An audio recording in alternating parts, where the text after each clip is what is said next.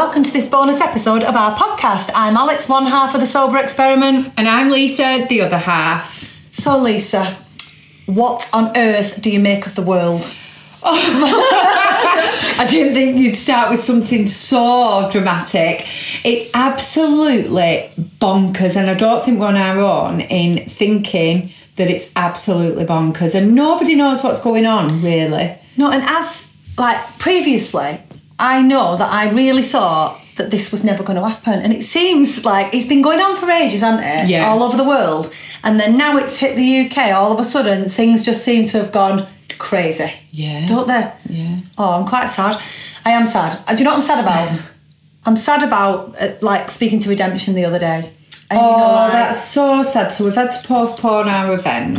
Yeah, and we don't know whether postpone's the right word. Really, it may be cancelled. We don't know um, because they don't know. They don't know what's going to happen. You know, they don't know what's going to happen on the other side of this, and they've closed the doors to their bars for public health reasons. Yeah. And obviously, depending on the economy, will determine what happens afterwards. And all we can do is pull together and hope and pray that places like Redemption can come out the other Oh, side. I do hope so, and we'll be happy, really, really happy to support them um, Yeah. when, when they do come out of the other side. I Yeah. think that's quite important to keep focused and to keep a positive attitude. There's so much negativity around, and it's e- it's so easy to get attached to it and to fall into it and to be worried because people are anxious. It, you know, when you don't know what's going in, it's ha- going on. It's hard, but I think it's important to keep focused on the positives. Yeah, I found myself letting my thoughts spiral at times, and I've had to just keep reminding myself, you know what, there's people in worse positions, there's people in better positions, there's a whole host of scientists that are trying to put this right. Yeah. You know, you've got to have faith in humanity at times like this, haven't you? Yeah, that's it. And it is scary. I think if something like this had have happened years ago, especially when my children were younger and I wasn't at all financially stable, Yeah. I'd have been in absolute bits. I do not know what I'd have done because I was living paycheck to paycheck. Yeah. I was struggling. And I think for people like that, it's really, really difficult. And I'm just hoping and praying that, you know, that all the good comes out of it and people are kind to each other and sharing and they look after each other, checking on one another. And all you could do is live in the moment, isn't it? Oh, you know, gosh, like live yeah. now and not worry about what if this happens, what if that happens. Because the truth is, we don't know what's going to happen, and all we can hope and pray and really believe is that things are going to come right, and they will. You know, Well- this happens in cycles; they will come right. It just you don't know what that right will look like. And I think for all of us in the sober community, the word one day at a time, we're, we're good at this. We are good at Come this. on, guys. We're like really good at this. We can take it one day at a time. And I think I love this that it's come from Alex to say, let's take it one day at a time. The biggest, like, disaster thinker ever in the land. Um, I saw a post the other day actually, and it said, you know, us with anxiety, we've been waiting for this. So we're all Yeah. all right now. We've been waiting for a world disaster. We've prepared for it, so now it's here. We're actually dealing with it um, quite well. I saw something that said, um, "Don't overthink this." I'm like, uh, "Excuse me, do you know any other type of thinking?" Because when you're anxious, that's all you ever do is overthink everything. So it's just not helpful. But yeah, I am staying in the moment, and I'm. I know that a lot of my friends and um, contacts on Instagram and Facebook are staying in the moment, and they're all pulling each other back. So in all the negative, there's a lot of positivity. There is, and I think it's very important. We've just done a video on our YouTube channel, which is a lot different from the podcast, isn't it? The Yeah, videos. yeah. So if anybody's not heard them, then please go find us on YouTube, the Sober Experiment. Yeah. But we've just done a video on staying positive in sobriety with loads of useful tips and because it is important and Things to do, just practical yeah, advice. Things to do. You know, and anybody that's listening that has stopped drinking. The weekends at first seem to last forever. They do. So when people are stuck in, you know, it's going to be really, really difficult to kind of pass the time, especially with so much on social media about people stocking up on wine and not being able to cope with the families. And what we need to do really is remember that one of the reasons, for me in particular, I stopped drinking is because when my family were going wild, drinking was not helping. No, that's right. Hangovers were not helping. So if you are finding that you're stuck in with um, lots of family members that might be driving you up the wall, and a drinking family member as well. Yeah, that can be hard if they've been stockpiling their own supply. Yeah. Yeah, and I think it's easy to kind of hide in the background and be like, well, who's going to see me? We will. Yeah, We're we'll watching. Use alcohol only for what it's intended for disinfection. exactly. And you know, this is what I find crazy is some people that I know have actually bought alcohol for this reason, Yeah, you know, yeah. over 70%. Saw somebody with 100% alcohol the other day and on on the post somebody had gone oh if things get bad I'm coming round to your house and I'm like you know it will kill you. but this is something that I'd have said at one Yeah. time. I'd have probably Make a bit of a joke out of yeah, it. I'd have probably like tried droplet droplets off it. and it's just it isn't helpful for everybody because some people are really struggling they're not only Yeah. struggling with the difficulty of the situation but with the sheer volume of what's being thrown at them and i think sometimes you know nobody's doing this deliberately you have got to think about what you were like when you were a drinker and you would have bought into it you would have posted funny things like oh i'm going to have more wine to numb this out or whatever and you'd have found memes and funny things Yeah. nobody's thinking i'm going to harm this person um, so I, I do think we all need to take that in our stride a little bit as well and realise that yeah people are making jokes it's not always appropriate it's definitely not helpful but nobody's intending to be malicious towards sober people and i really believe that I believe that as well. It's not intentional at all. Um, like you said, we've all done it. We've been there, and we're just really lucky that we're in a position now that we know that it isn't going to help, and we can see the reality of it. You know, like Yeah, imagine having that clarity and that revelation that in one of the toughest times in our lives, we are going to be clear. We're not going to have hangovers. We're going to have patience. We're not going to be numbing anything out. That could be good or bad, I suppose. But you know, to be there for your children because they're going to be panicking. Oh, yeah. You know, I remember in like the eighties, um, somebody telling me the world was going to end in 1991 or something, and being scared at primary school. Yeah. And you forget you know, children do let things run away in their minds, and you're going to be there as a parent. Um, yeah. And this is the other thing as well. When you are drinking, you start to run away with what you're saying. And what people don't realise is that your children are listening, whether it's from a bedroom or from the other room. But when you're sat round a table, Yeah. boozing with your mates, it's easy to come up with all these ridiculous theories. In jest, or, yeah, well. Yeah, and just kind of be laughing about it. But actually, it can be really frightening to other people. But honestly, truth is, Alex, hand on heart, I am once again so so grateful to be sober at a time like this, Oh, and to too. and to be surrounded by the same type of people. So I think if anyone is struggling or they're triggered, you know, stay close to your sober groups. Get on our Facebook group. Um, ask for help if you need it. Talk to us and surround yourself with positive people, whether that be on your social media, whether it's who you allow into your house delete stuff if it's negative because it doesn't do anybody any good. Absolutely, right. I'm not going to say any more to that. what I am going to say is we've put this bonus episode together and we're releasing this just um, prior to our usual episode on the weekend. And we've got somebody who we believe will really inspire you to stay positive and really inspire you about self care. And we're going to be speaking now with Janey Lee Grace. So, hi, Janey. Thank you so much for joining us today. Oh, thank you so much for inviting me. Lovely to chat with you guys. It's always a pleasure. It's just not under the best of circumstances, unfortunately, right now. Oh, no, the panic I think is um, is is everywhere, and and I use this phrase kind of well, they use it in a lot of coaching circles, don't they? Where you talk about being on panic island, and it really does feel like that. I think, and and oh my goodness, it, this this whole thing about fear being contagious, fear and panic being contagious. I mean, that's spreading faster than any virus ever will, and um, it's it's really really difficult for people right now. It really is. I think even when you go out into the supermarkets, you can you can feel it, can't you? It's like you can just feel the panic in Yeah. people.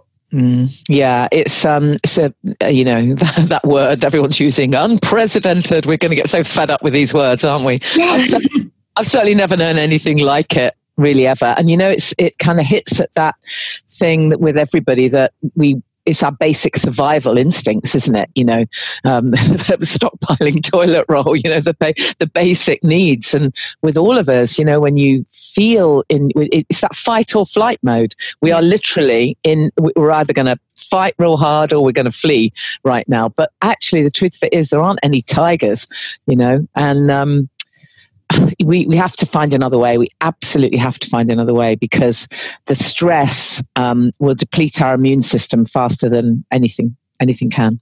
We know as well that a lot of um, you know people who follow us, uh, non-drinkers, people who've been drinking for some time, let alone new sober, sober people, are really struggling right now with maintaining that sobriety. And yeah. it, you have to think right back to the early days when there was very little external stress and how that must be feeling to those people right now. I know, and when it's when that's your default pattern, you know, which of course it was for us mm. for so many years, the default position is get stressed, get angry, get fearful, any emotion, get happy. it doesn't matter what the emotion is. Alcohol's the answer, right? So we're so used to numbing out these emotions with alcohol, and then when things are really heightened as they are now, it's completely understandable that that that's the first thought, you know, to reach back for the drink, and that's why incenses me, by the way, that I don't know if you've seen the sort of ads and the social media posts. Oh, you know, keep calm, drink wine. No, just no, just actually no. I mean, really, if we want, you know, we've got a lot of new laws coming out at the moment. Let's have a law against that. Seriously, let's have a law against trying to encourage people to, you know, have a shed load of poison um, at, at, a time when they've got, got, got really got a lot of work to do on balancing their physical and emotional health. Not keep calm, drink prosecco or whatever the hell these things say. I've seen a bunch of them. They're driving me bonkers. Yeah, we've just been saying earlier that, you know, if you're going to use alcohol right now, use it for what it's meant for and disinfect. exactly. Hand sanitizer. yeah, yeah, totally. I mean, you know, on a, on a, on a serious note, I think uh, uh, people just need to take a deep breath and, and, and re- recognize that the answer is never going to be, uh, you know, at the end of a, of a, of a, of a bottle. It really is, is, is not. And, and at this time, most people are aware that building their immunity is going to be good, whatever, whatever happens, whatever disease may or may not befall you. Um, building your immune system is going to be good. And alcohol depletes your immune system big time, not to mention messes with your head and creates more anxiety and you can't sleep and it goes on and on and on. And we know this because we've been through it all. But, you know, I do really feel for people, particularly people who are just just started out on the sober journey and they were doing so well and you know and they were practicing the self-care and they were just starting to to to break through because you know you have those early weeks when it's it is tough and then they were just breaking through and then this goddamn thing happens and they they're kind of right back to square one and they hit the fuck it button. It's really, really depressing. It's very, very upsetting. It really is.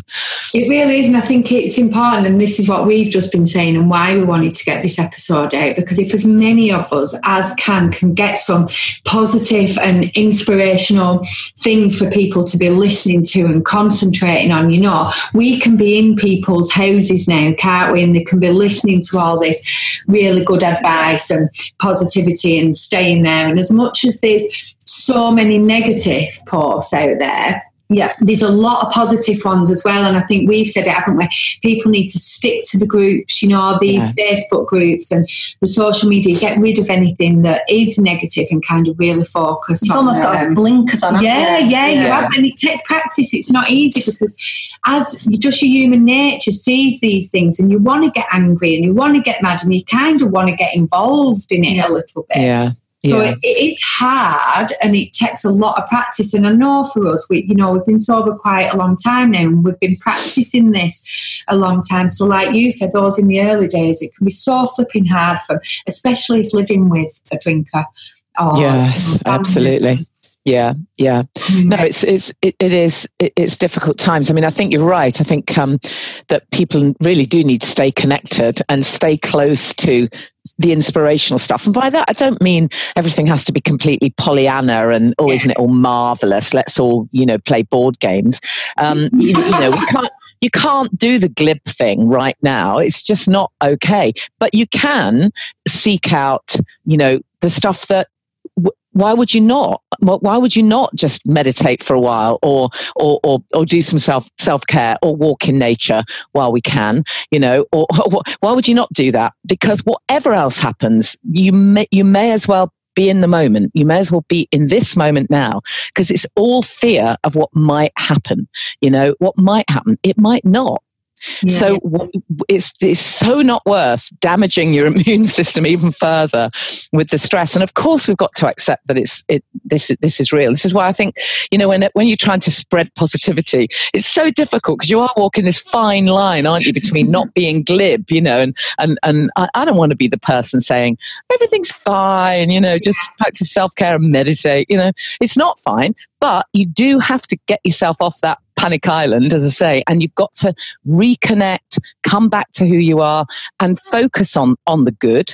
Um, I, I would say I would say avoid excessive social social media use yeah. at the moment because it's it's it's scaremongering. I mean, actually, all media at the moment is is well, not, not all media, most media is focusing only on the fear. I mean, how many good news stories have you heard on the media? How many how many people who have been through this and recovered and are completely well? How many have you heard from? I think there was yes, one doctor. We're not hearing all of those stories, and yet there are many and many, many. And I'm not decrying the fact that any death, any any one single death is horrific. Um, but there's been many, many, many, many recoveries. Yeah. Um, and many people who are entirely well. So you know, it'd be nice to hear some of that. But meanwhile, let's avoid excessive social media and, and, media. You know, if you're waking up and the very first thing you do when you wake up is scroll on your on your phone. I mean, it's a terrible thing to do anyway. I always re- recommend that people have a time of just just go within, let stuff settle from from what's been going on in your subconscious mind overnight. But right now, at this time, if you wake up and hit the news, what kind of a how does that set you up for the day? I mean, whatever you're going to be doing with your day, whether you're working from home or self isolating or staying in your bed, whatever you're doing, just give it a miss for a bit. Just just get in touch with who you are, how you're feeling. Is the sky still there? I mean, you know, we're, we're half expecting it to fall in, right? But right now it is still there. And even the birds are singing sometimes. So just touch base with that first because i think that it, it is this panic i can feel it even in myself you know the more the more i switch the news on the more i listen to the radio the more i watch stuff the more i see these social media posts and then there's some article from somebody who says actually it's far worse than you ever knew there's stuff they're not telling you, mm-hmm. you know, and, and, and you can feel the panic rising but what good does that do you answer non good. it's just it just does not help anything.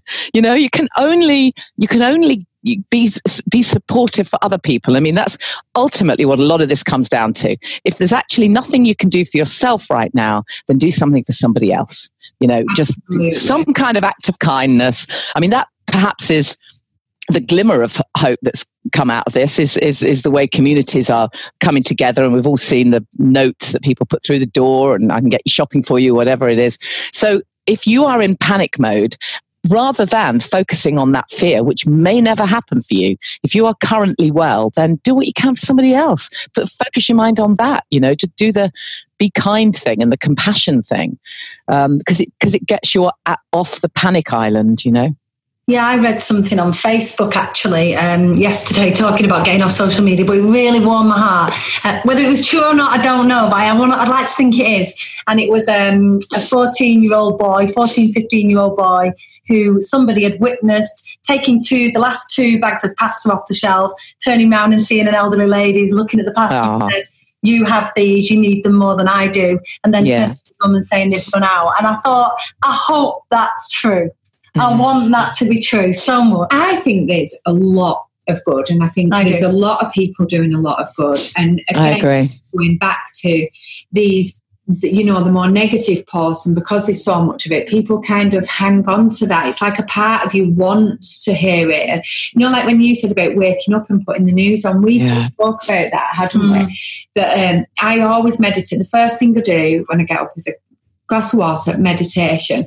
And the last two days, I found myself putting the news on. Yeah, I know. I had to have a word with myself and say, no, yeah. just pull it back, Yes. reconnect yourself. Let's Yeah. do this because you know it helps. And Yeah. walking as well. It's like I went to walk the dog. And all the way up the hill, I'm thinking, well, I've done a little while now. I could just turn round. It's like I want to go back and hear more. Or It's listen- addictive, yeah, it? it It's. It's addictive. It's it's contagious. It is. Fear and panic is contagious. Yeah. But you know, so is love and compassion. So you've just all we can do is spin it on our, on on its head and and step away when you feel yourself getting into this panic. And I've had to do this with myself. Is when you feel your heart starting to race and okay, I'm starting to get panic about this. What about my work? What about my you know everything? These basic human human needs.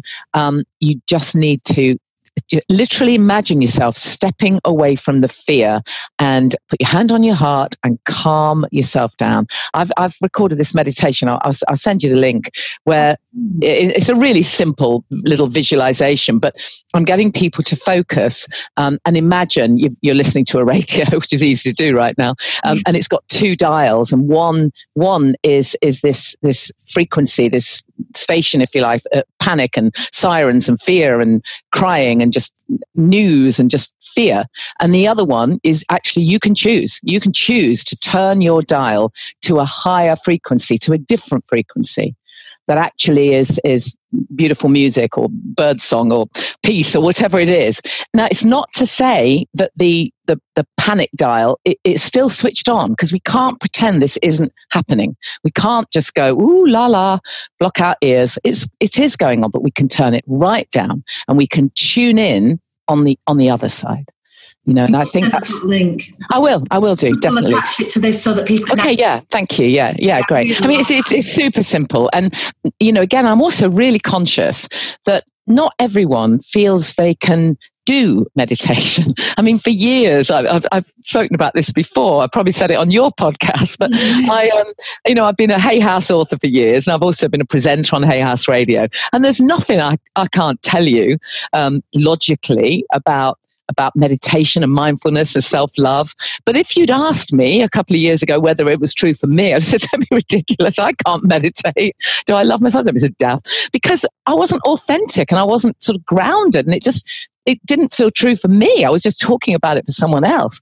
But all I would say is for anyone who feels, well, that's not me and I can't meditate, you know, you can sit still for three minutes that's a start right just sit still for three minutes and, and, and, put an audio on i mean that's that's enough to start with you don't have to be cross-legged in a on a cushion with a candle for a full 25 minutes twice a day i mean great if you can Yes, it That's what Lisa does. Like, and I do you? well well then i'd bow to you but some of us need to start small you know and that's and. I'm one of them. I would, you know, I'll really value your meditation myself yeah cool because I find it incredibly difficult because, as we discussed previously and on your podcast, um, my mind does not shut up. It is literally like a constant debate. So I really struggle to sit quietly yeah for Yeah. myself. I think Yeah. that's a lot of people think that when you do meditation, that's what you have to do, but you Yeah. Are there, are they? It's it's yet another one of those things that we say we should do it and if we can't do it right we won't do it at all you know? Yeah. and and and, and yet it actually we can be much kinder to ourselves you know? Hashtag be self-kind and and just give ourselves a break and just put a timer on for five minutes three minutes five minutes that's a start. Then you can build it up you know? I mean i, I wish somebody told me that years and years ago rather than needing to take so long for me to do anything but you know i can catch up now we'll all have lots of time on our hands won't we allegedly Oh, we're going to have loads of time to do lots of things like that. yeah, and this is what another thing we were discussing. Like, you know, in early sobriety, time is so much Yeah. different um, Yeah, and it just definitely. go on forever. And I'm very conscious at the moment that somebody newly sober or back with all this time on their hands after being sober for quite a period of time, they've Yeah. got to find practical things to do with their hands. Yeah, totally. So I, I think you're absolutely right. And I, I think this this highlights even more, as you say, it shines a light even more on the stuff that we would recommend anyway that people do when they when they first start to ditch the booze is is focus on other stuff, you know, and sometimes I suggest people think back to, to what they used to enjoy as a child, because most of us have forgotten. And sometimes people will go, Do you know what? I used to love painting or playing cards or whatever, or, or, or um, you know, sewing or knitting. All these things are fantastic. For, I mean, basically anything with an ing at the end of it that's an action.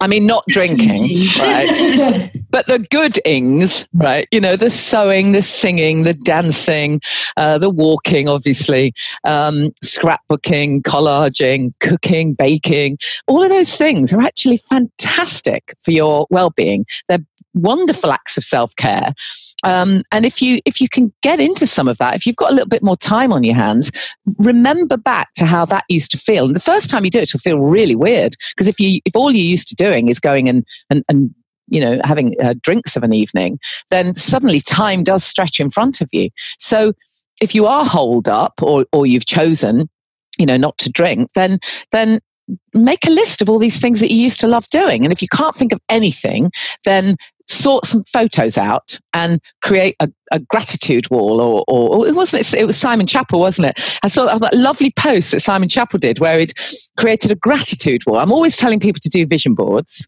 you know and, and think oh, what, yeah. what is it they want oh. but actually right now vision boards feel quite hard to do Oh yeah, yeah.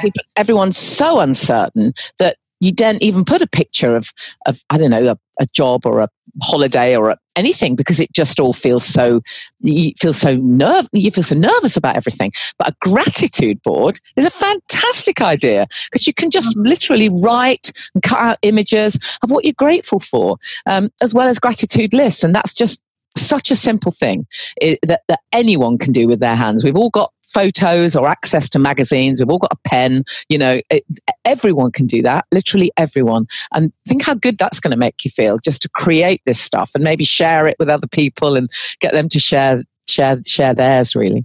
I think that's yeah. such a good idea because like you said the vision boards even without all this going on i found it so difficult to do a vision board. When you're actually sat there and thinking what do i really want? Well it's exactly. harder isn't it than yeah. than realize yeah. so gratitude. And this is something we speak about a lot isn't it gratitude? And and it can you know it can start really small. And the more you do it the more you start to be grateful for don't you? And i know yeah you know, people do talk about that a lot, but it's so true, and I love that the idea yeah. of board. For yeah, I like it. Something a bit visual and something that you can, when you're starting to go back into that overthinking zone, you can pull yeah. yourself back to the moment and look, ah, that's actually what I'm grateful for right yeah. now. And that's something yet. the family can get involved in as exactly. well. Exactly. I mean, it's a lovely thing for kids to do. I mean, yeah. you know, because that is another thing within all of this is I really feel for the way children are being panicked about this. I mean, oh my God, you have to reassure your kids that they're safe. That's the most, I mean, that's, that's trauma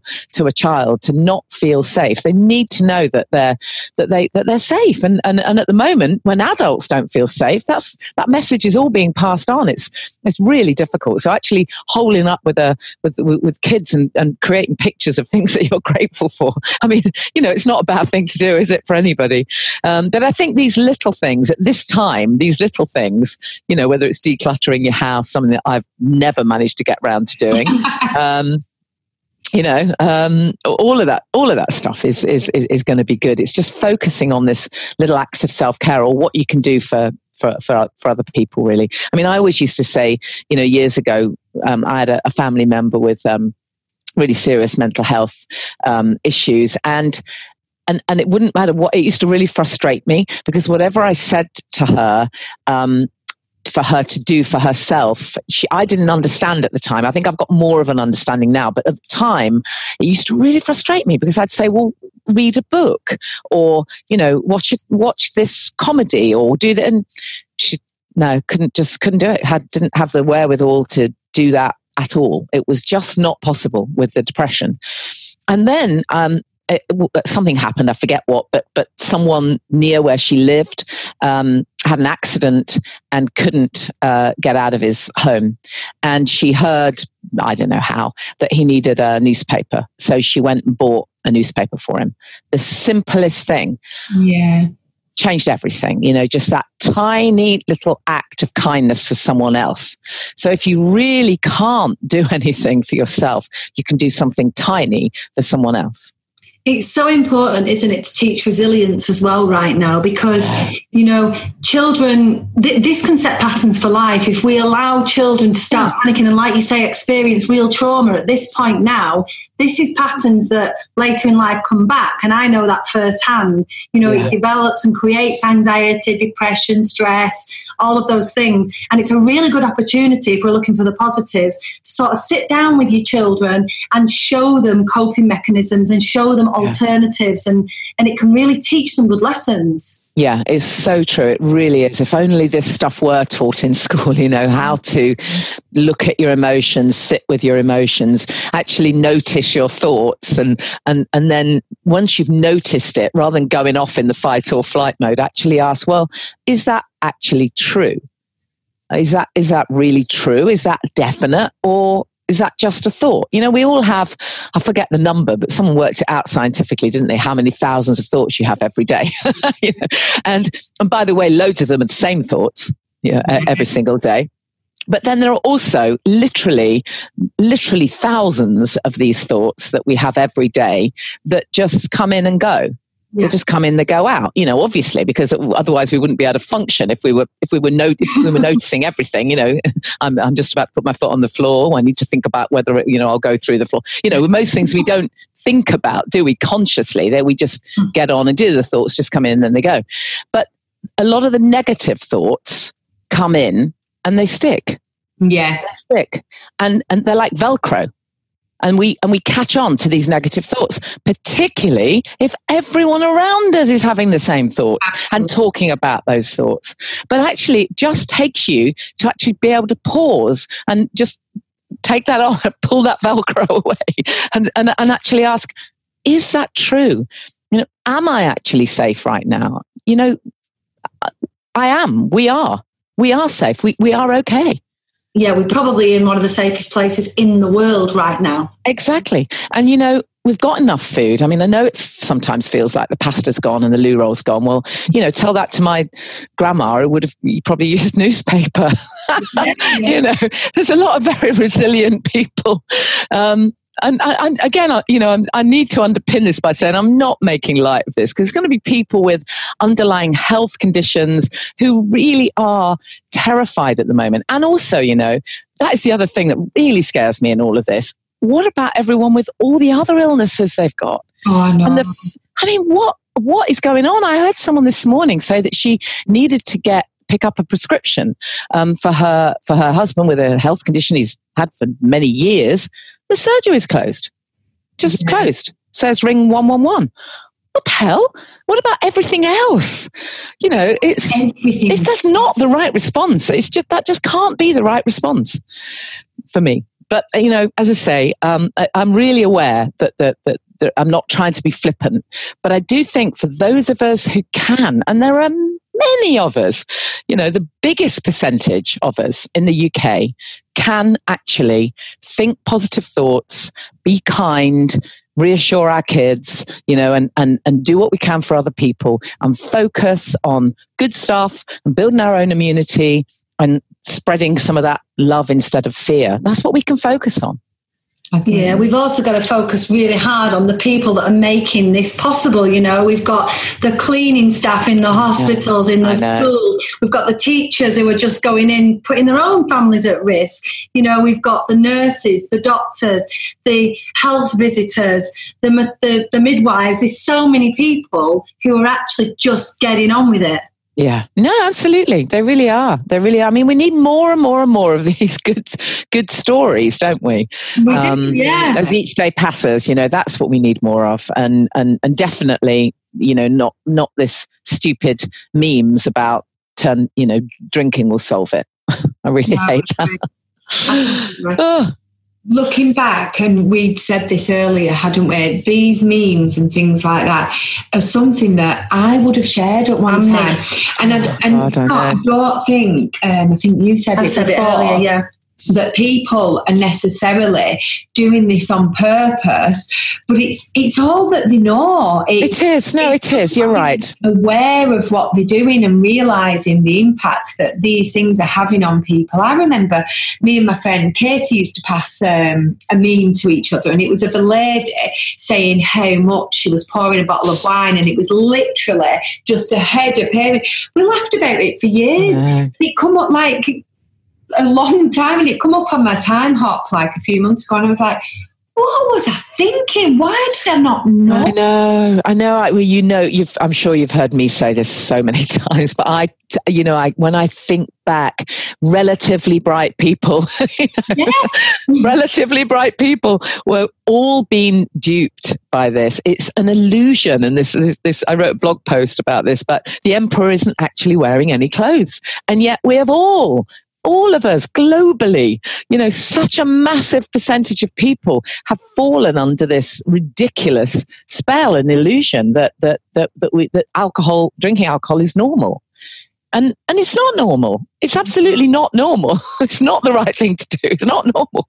And you can just all you can do is pray for the day that more and more. I mean, it's happening. Of course, it's happening, and that's brilliant. But won't it be amazing when it's just as normal to not drink as it is to drink. Because we're not going to eliminate it. Of course, we're not. But it needs to be a situation where it's not what you don't drink. It's just perfectly normal. Some people choose to, some people don't. End of. And there's loads of choices available for everyone. Um, and and you know if that were to happen if it were normalized completely normalized to be sober then um, you're not going to have that ridiculous stigma either because that drives exactly. me bonkers. You know, it drives me absolutely bonkers. yeah, we're working hard by going into the workplaces. I know that's great that you do that. Yeah, and it is. We're really working on removing that stigma, whether it be we say it a lot, don't we? But when people are normalising it so much, um, you know, they might be pregnant and not want to tell people. They might. Yeah being addiction, you never ever know. And I think no. it's so frustrating. And I can't wait when people tell me now they don't drink. I get so excited yeah, by it. I'm like, yes, a normal person. But it's happening, yeah. happening more and more, isn't it? More and more people yeah. saying, no, I don't drink. And they're proud to say it. And, you know, that's the difference. There's no kind of, sh- I've heard very few people now going, I don't drink. No, it's a, I don't drink. I choose not to drink. And it's, yeah. in quite a strong, positive way. So it is changing. You're right. It's definitely changing. Yeah. I just hope this current thing doesn't set that back at all. You know, that's my hope. Oh, I know. It's worrying. I know, it is quite it? worrying. What was it that triggered you to stop drinking? Just. So I, I had um, been, I mean, uh, uh, overdoing it for years and years and years, but no one would ever know, um, w- would have ever known. I was, you know, um, high bottomed, as that lovely phrase says, I wish. uh, you know, I was um, a grey area drinker, as we now know the, the, the phrase. Um, so I was drinking too much, but nobody else would know I had a problem at all. Um, but I knew, and I was waking up at 3 a.m., you know, um, every single day, um, hating myself. And I was working and, well, still, still am in sort of recommending holistic living and skincare without chemicals and good nutrition and all the stuff that I talk about all the time. And yet there was this part of me that just did not fit. And the voice in my head at 3 a.m. would say, you know, what are you, what are you actually doing? This does not fit with who you are. This has to stop. You have to stop putting this poison in your body. This is terrible. Stop. You know, and it would be so strong, so strong every single day. But then by six o'clock the next evening, you know, as I say in my TED talk, you know, the wine which had flown in, and then it was a different voice saying, Oh, go on, have a nice Sauvignon. You deserve it. You, you've worked so hard. You're such a busy mum. You deserve a treat, you know, all that nonsense. Um, so it went on for years like that, literally years. And looking back, I, I, I realized that I now know that the reason it took so long was because I didn't know how to do it because I didn't know there was anyone else like me. Yeah. I genuinely thought that I was the only person who felt like that because we're told by society that there's two types of drinkers. There's those at rock bottom who need to go to AA or rehab or medication. Well, that clearly wasn't me. And there's everybody else. And everybody else is just a happy social drinker. And if you're one of the losers who can't hold your beer, well, you know, hard luck. But basically, everyone's good. So I didn't think there was anyone else like me who had those kind of thoughts and who could just choose to ditch the booze. Um, so, and, and that's why what's this is so what's so brilliant about the work that we're all doing now is we can keep sharing, keep sharing. Yes, it is a spectrum, and you probably are somewhere on that spectrum. And for God's sake, get off before you hit the bottom, right? Um, and then the catalyst for me, I'm, I'm sure you've heard me say before, was that I um, I work at uh, on BBC Radio Two, and we interview authors and celebs and stuff. And usually, when we have an author coming in, we're given their book the night before. So we just kind of skim it. But it was Christmas 2017, and I was given Clare Pooley's book, uh, The Sober Diaries. To read over Christmas. I mean, that's unheard of. I never get books for like a week and a half before the author comes in. Yeah. So I looked at this book, you know, and the producer said, Oh, can you read this over the Christmas break? You know, you got loads of time. It's called The Sober Diaries right, okay, I think that might be a sign. Oh, God. And then, of course, I read it and it was so relatable. You know, she was just like me, you know, a busy mom and caning it and on the surface fine, but not fine and, and, and all of that stuff. And it, it, it I just thought, well, this is, this, this is me. The, the, the real key though was that in that book, not only did she detail, um, you know, the need to ditch the booze, the the how how she did it, you know, and the fact that it was tough, but importantly, she got to the other bit, you know, that I call it the catching sight of how much better life is. Yeah. I'd never, no one else had ever, I'd never ever thought about that. I'd only ever thought of not drinking as a terrible goddamn hardship. And why would I want that for myself? You know, that misery of being a boring person. No, it's just, I'm not going to do that. So she set, set this little glimmer of hope in me that I had never heard of before, ever, never even thought about it before. Didn't know it was possible. Um, so I stopped on New Year's Eve. It's good time as any. um, and initially, my plan was just to stop for dry January, just in, in honor of meeting Clare and, and yeah. stuff. But then, of course, I, you know, I never look look back.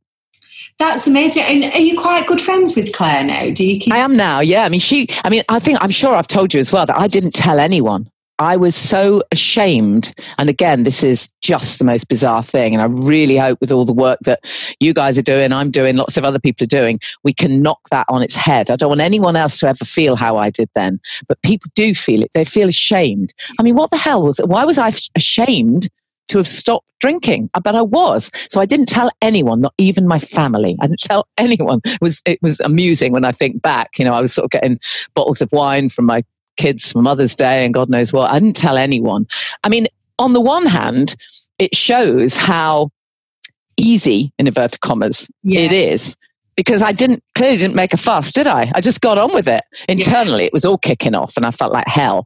But I just got on with it well, I didn't tell anyone. So if people said, Do you want a drink? Yeah, thanks. I'll have a sparkling water. Or I just got on with it. Um, but, uh, but Clare was the only person I told. And so she would support me, bless her heart, I'd send her an email and say, I, I don't know whether this happened to you, but I'm so weepy and oh. this, I can't sleep. And I've got this weird thing going on. I've got leg cramps. I mean, all these weird things that happen to you that no one tells you about. Like, what is that about? I can't sleep because I've got leg cramps or I've got this, I've got, I've got stomach aches, Clare, and I'm on week mm-hmm. six. What am I, what's going on? And she'd, she'd just write these very comforting, oh, don't worry, sweetie. That's all part of it, you know. And, and then, you know, she'd say, oh, you, you've hit the wall, sweetie don't worry, you'll come through. so I'm very grateful to her. Yeah. I uh, spoke to her a couple of weeks back and she her episode will be out soon. So this is oh good. A bit of um, a prelude to it, if you like. So it's nice. Yeah. And you stayed friends from that day. So is that how you actually met Clare as well at that interview?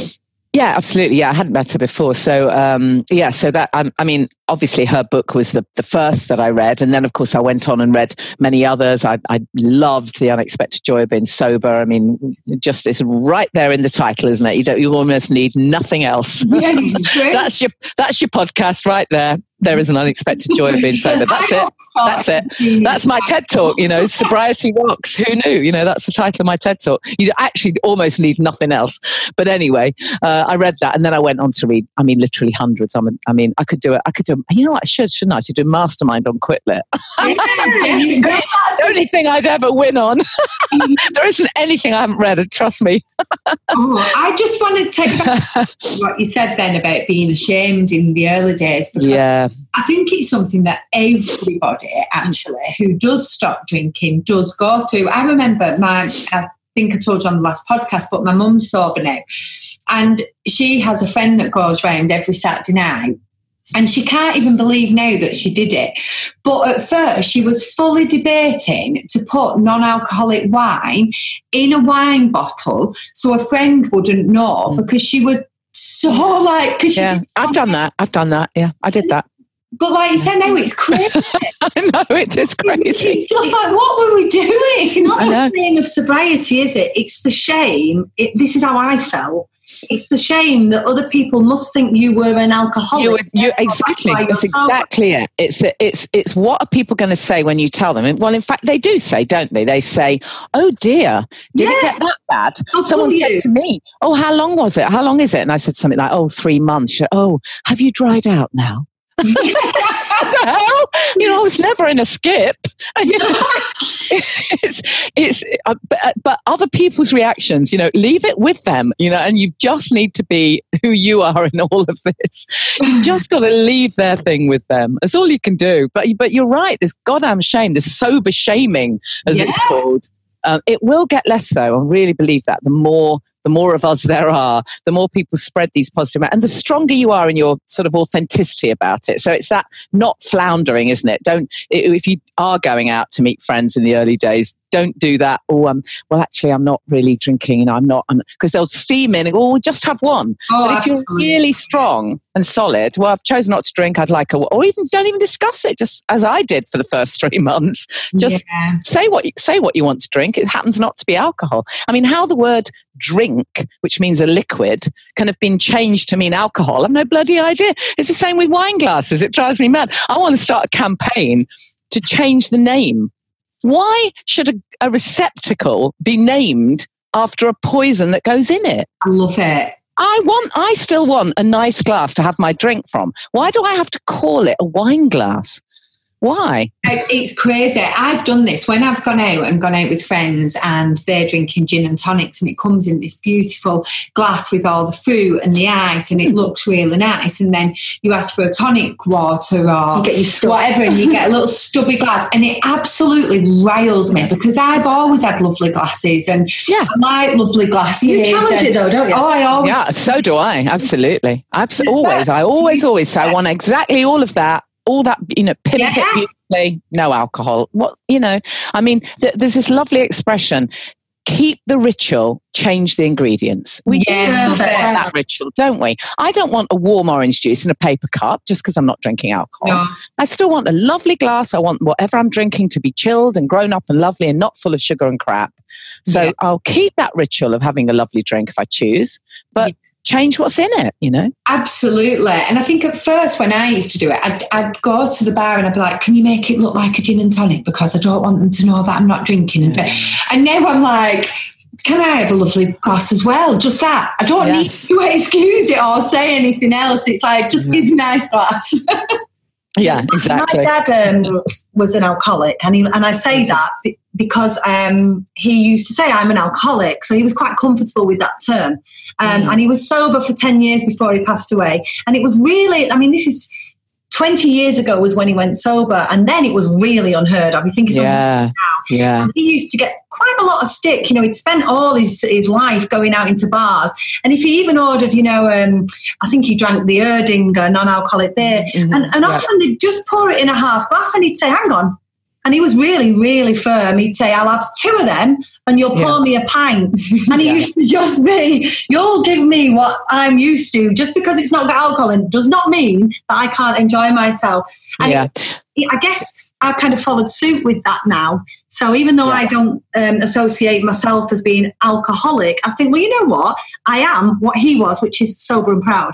Absolutely, absolutely, and and and the you know the catering industry has got to catch up with this. You know, pubs, clubs, bars, they've got to catch up. Yeah. Workplace dues. I mean, you're going into the workplace. A lot of this really comes to the fore. I mean, because pubs are getting a lot better, or, or bars, mm-hmm. certainly in the in the south, but uh, are, are a lot better. And we know there are there are dry bars and there are places popping up, and all of that's great. But still, I find that if I go to a function, um, you know, I was speaking at an exhibition a, a, a while ago albeit a health one.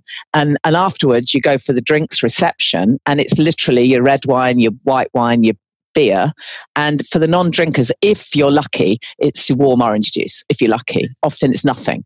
And, you know, and, and, the, and I know it's, there are all the issues here because it's their suppliers, it's, it's supply chain. I, I get that, but that's got to change. And I remember having a conversation with one organizer who was going to be doing an event.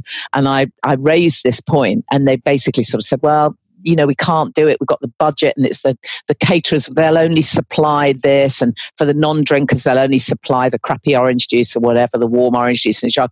And I actually said, okay, so, so here, here, here's the thing then. Let's supposing that by some amazing uh, magical fluke, I was able to come to your function and I was able to bring with me Russell Brand and Zoe Ball and Kim Kardashian and, and Zac Efron and, and Brad Pitt, you know, and I could go on and on and on. And they all walk in, you're going to serve them crap orange juice. Good for I you. I don't think so. I don't think you'll be doing that. I think you'll be saying, Oh God, what do you want? What do you want? Shall I get you some lovely kombucha or alcohol free sparkling or an amazing artisan botanical in a lovely glass? I think, I think they'd pull it out the bag, wouldn't they? They absolutely would. um, I'm actually going to a wedding in the summer, and um, on the it was an online menu, and you have to state your dietary requirements. And for the first Mm. time ever, I actually wrote in the dietary requirements. Good for you. alcohol. Yeah. Good for you. Good for you. But be careful because they will interpret that as meaning you want, you know, at, at best, an alcohol-free cocktail. So you want to specify exactly what you want. I would, I would actually write back and say my dietary requirements are that I want champagne. I want a toast at the same time as everyone else has Yeah. champagne, and I would like an alcohol-free sparkling. Uh, wine. I, I'm very happy to make recommendations for you if you don't already have us. I might just do that. You No, know, that- fact, no, I Definitely. will do that. Yeah, you should. Yeah, the more and more people do that, it is a dietary requirement. I mean, Yeah, if you think how how veganism was even just three years ago, you Yeah. know, now it would be unheard of for a restaurant not to have a vegan vegan options, wouldn't it? Yeah, Unheard of. definitely. You know, it would be unheard of for a coffee shop not to have plant based milk. Yeah. And that was and that's only changed in the last few years. It should be exactly the same. The more of us that consider this a dietary requirement, not not just you can palm me off with the crappy soft drink. I don't want that. You know, I want something just as lovely as everyone else Definitely. without the poison. My um, eldest daughter works part time in a restaurant bar, and they've since she's worked there, they've got now got a vegan option because I'm vegan. Yeah. And they've um, she came home the other day and she was like, "Mum, I've got them to get loads of mini bottles of non-alcoholic prosecco," and I was like, Amazing. Oh, that's brilliant. "Oh That's yeah, brilliant. she's really um, she was really chuffed about it." Yeah, yeah. Things are changing. It's it, you know it, it's definitely on an upward upward curve, but but there is also a danger. You know, I'm also aware of this that because you know you guys and, and, and the work that I do, we're kind of steeped in this all the time. yeah. And you do have to remind yourself, I, I'm back in the real world several times a week. Yeah. Um, not everybody feels the same way, right? And when Yeah. you see all these stupid ads that we've already mentioned, it brings it back to you. Actually, okay, you know, so things are starting to change, but there's still a hell of a long way to go, actually. Oh yeah. Yeah, definitely a long, long way to go. Before we go, um, Janey, can I just ask you? You've well, I've read it. Your book, your little book. Tell because I think that'll be a really good little thing that people can do. It's quick, it's Yeah. easy to read, and also, um, what other things that you're doing at the moment, and where can people find you? Yeah. So, well, probably the best thing if someone wants a little, just a little boost of inspiration, the um, the TEDx talk is the is the you know the thing I'm most proud of. Really, it was great fun. I was so nervous. I've been speaking for years, doing public speaking for years. Oh God, I was so nervous. Literally consumed every thinking moment, you know, waking moment for months. But anyway, um, Oh, so. Uh, so- I- uh, oh god, it's so terrifying. Anyway, so that's called Sobriety Rocks Who Knew. So you can find that on on YouTube and it's 12 13 minutes you know so hopefully um, that's a little inspirational boost and it's quite fun if you haven't seen it. Um, and then yeah the book uh, it's only an e-booklet. It's really tiny and, uh, and i wanted to make it completely free but kindle wouldn't let me so it has to be 99p so i apologize. But anyway it's 99p and it's just a little booklet. so, sorry say again It's worth What? 99p of anybody's money, though. I've read Yeah, it. oh, well, thank you. I mean, it's literally a little e-booklet that's called Goodbye Wine Witch, and it's just it's just a bit of fun with a few tips in there that that you know might help you recognise that this is just your own thoughts coming in, and you can you can challenge it.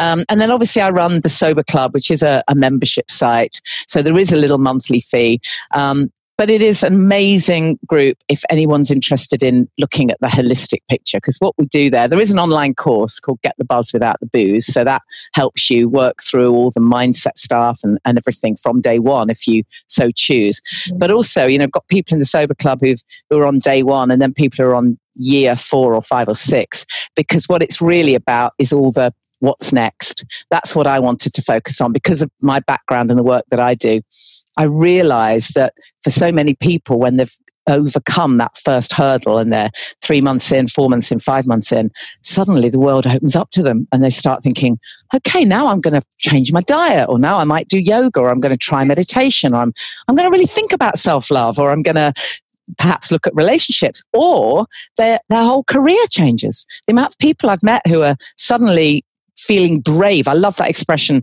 alcohol steals your joy and being sober makes you brave. And people find that they suddenly have the resilience and the energy to start a new job or start a business or form a charity or travel the world. Well, not at the moment, clearly. Um, you know, or uh, or write the book they've always wanted to write. You can do that while you're holding up. Yeah. Um, so that's what we do in the Sober Club. Is we it, it really is the holistic living um, picture. It just happens to be underpinned um, by the sobriety. So yeah, so it's it's it's a great way for me to kind of um, bang on about all the things that I, that I am passionate about. We're doing a, a little kind of um, uh, ditch the chemicals challenge in the in the sober club. So we really genuinely will be looking at how you can make your own skincare, and Oh, we did a little self yeah we did a juicing challenge and a self love challenge, and and and so it really is the everything. And of course, not everyone wants to do everything, but I do find it amazing that when you you guys must have found have found that your your everything is expanded and i don't mean around the mm. waistline but your everything expands your life gets so much bigger when you stop Really drinking does. don't you think Because it's it's And fuller at, fir- at Yeah. first. Yeah empty your life. Oh first. yeah. And then yeah. all of a but then you put in the bits you want to put in don't you and you put them back in as well. And I think you were saying that earlier. You know, things that you've forgotten that you did and you enjoyed, come back if you want them. And yeah no, it really is. It's so much more fulfilling life without alcohol. And yeah you've got a community like yours, like ours as well. It- yeah can get your inspiration from others if you haven't got any yourself. Absolutely, absolutely, and and you know these kind of communities can help people through when when you get those wobbles when you're on that panic island. You know, we've had people in the group who are uh, perfectly rational and and and very uh, solid in their sobriety, and then they'll hit something. Like one woman was at an airport, um, and and she does uh, uh, regular long haul flights in in business class uh, for the work that she does. So the default position is, well, you get on a flight, you drink. You know, clearly it's seven a.m. Why would you not drink at an airport? You know, I know it seems bizarre even saying that now on account of have we are we ever going to do that again? But anyway, Yeah. um, so you know, there she was, and, and all of a sudden, this sort of this the inner voice comes in, and and the, there's a little inner toddler, you know, saying, "Why can't I have what I've always had?" You know, and and and it's this sort of default position, and you know, we had to kind of talk her down um, because she she didn't want to drink. Yeah. Of course, she didn't want to drink, but the the urge to do what you've always done is so strong, and she just needed a reminder from you know absolutely everybody saying play it forward and remember it's just your little inner toddler. Give it a cuddle and say it's all right. It's all right sweetie. You can have something else. Have a fizzy drink and have some extra you know dark chocolate or whatever it is. And of course actually the end result is she has an incredible flight. No jet lag because who knew? It's alcohol that makes you feel shit when you arrive. Oh, not the, not the jet lag. It's the alcohol i think you'll find. I remember my first flight, and actually, it's like, like you say, your vision even opens up, and when you get to the other side, yeah and for me, it was like the first time I'd been in a foreign country and got yeah with them. first ever sober holiday I, I was just, you've just made me think then, and I've only just realised it. Thank you. Um, when I went to New York and I was pregnant with my youngest, and obviously not drinking, I was the only one who didn't have jet lag. You're absolutely I know you don't. You don't. I didn't even realise that. I've just learned something new. Yeah. Oh, I think it's so lovely to have that community because not only would you have all helped that lady at the time, there'll be people in the background Yeah. reading that post, and the next Exactly. they, you know, come up to something like Yeah. that, they've got it all there, haven't they? Yeah, totally. Yeah, yeah. There's a real power of in, in in that connection, I think, and and they're the things that I always recommend for everybody at the beginning. Is is you know immerse yourself in the quit lit, um, you know, really, really immerse yourself in or, or podcasts or whatever it is, but immerse yourself in that sort of inspiration and knowledge. Both, I think, are really important, um, and and at the same time. Get yourself connected. Feel feel part of of some kind of tribe and community. It's is is really so critical. Um, uh, you know, I mean, now more than ever, really, that you've that, that you've got that support. I think, um, and you can share how you're really feeling because chances are someone else will have been there, done it. You know, um, and I think it's lovely as well that people who have been sober for a long time still want to be part of, of, of things like the sober club because it's that thing of giving back isn't it and Yeah. and and not that they don't have different challenges it's quite interesting because um, one woman in my uh, in the sober club has done gone back and done my my online course get the buzz without the booze um, I, I do say you can use it for anything, as it were. It doesn't have to be for alcohol. Obviously, I've named alcohol, but Yeah. actually the principles apply. And it's been really interesting because she sort of went back, worked through the course with a completely different um, habit that she wanted to change in her mind. And the same principles apply because, you know, we can all work on something else, can't we? And, Yeah. and the really amazing thing is that it doesn't matter what you do after ditching the booze, everything will be easier. Everything's easier than that.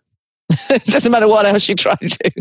You know, if you need to give up smoking, if you need to lose weight, if you need to ditch your terrible relationship problems, you know, it'll everything will be easier if you've ditched the booze. And the hardest thing. more ruthless, so it's easy. Absolutely. Well, you become more authentic with who you are, don't you? So you know what you want. Yeah, you you know what you tolerate less of the things you don't want. Yeah, yeah. I mean, I used to be scared to um, to uh, if if I wasn't sure about something, I didn't always used to totally voice my feelings um, with people very close to me. Partly because I was I was kind of had this feeling of being unsure myself. There was a bit of insecurity, Yeah. um, and and that awful phrase that uh, that you, you you kind of hear or might still say about people. That's the wine talking. Yeah. Awful phrase. Oh my god, what a sense of shame I feel when I even think of that phrase. So it meant that if something felt really important to me, I didn't always own it and stand up for myself Yeah. because part of me was afraid that maybe I'm not right. Yeah. Um, I don't take any of that crap now. It's amazing. Absolutely no way.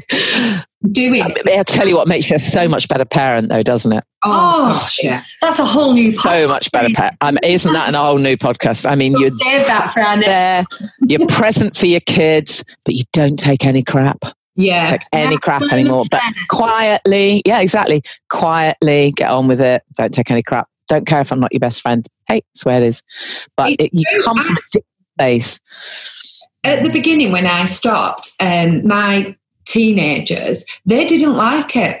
No, I can imagine that. Interesting because they thought like you, you're not such a pushover anymore. That's exactly what it was. And I remember him saying, You've changed. Like, yes, for the better, sweetie. Isn't that funny? And yet, you know, they will. I mean, this the, again, this really is another whole podcast. But this thing of modeling your behavior for your kids. I mean, I mean, this is one I'm navigating because you can't say to teenagers, "You must never drink." How very dare you? You know, you, you can't, can you? It's not going to work at all.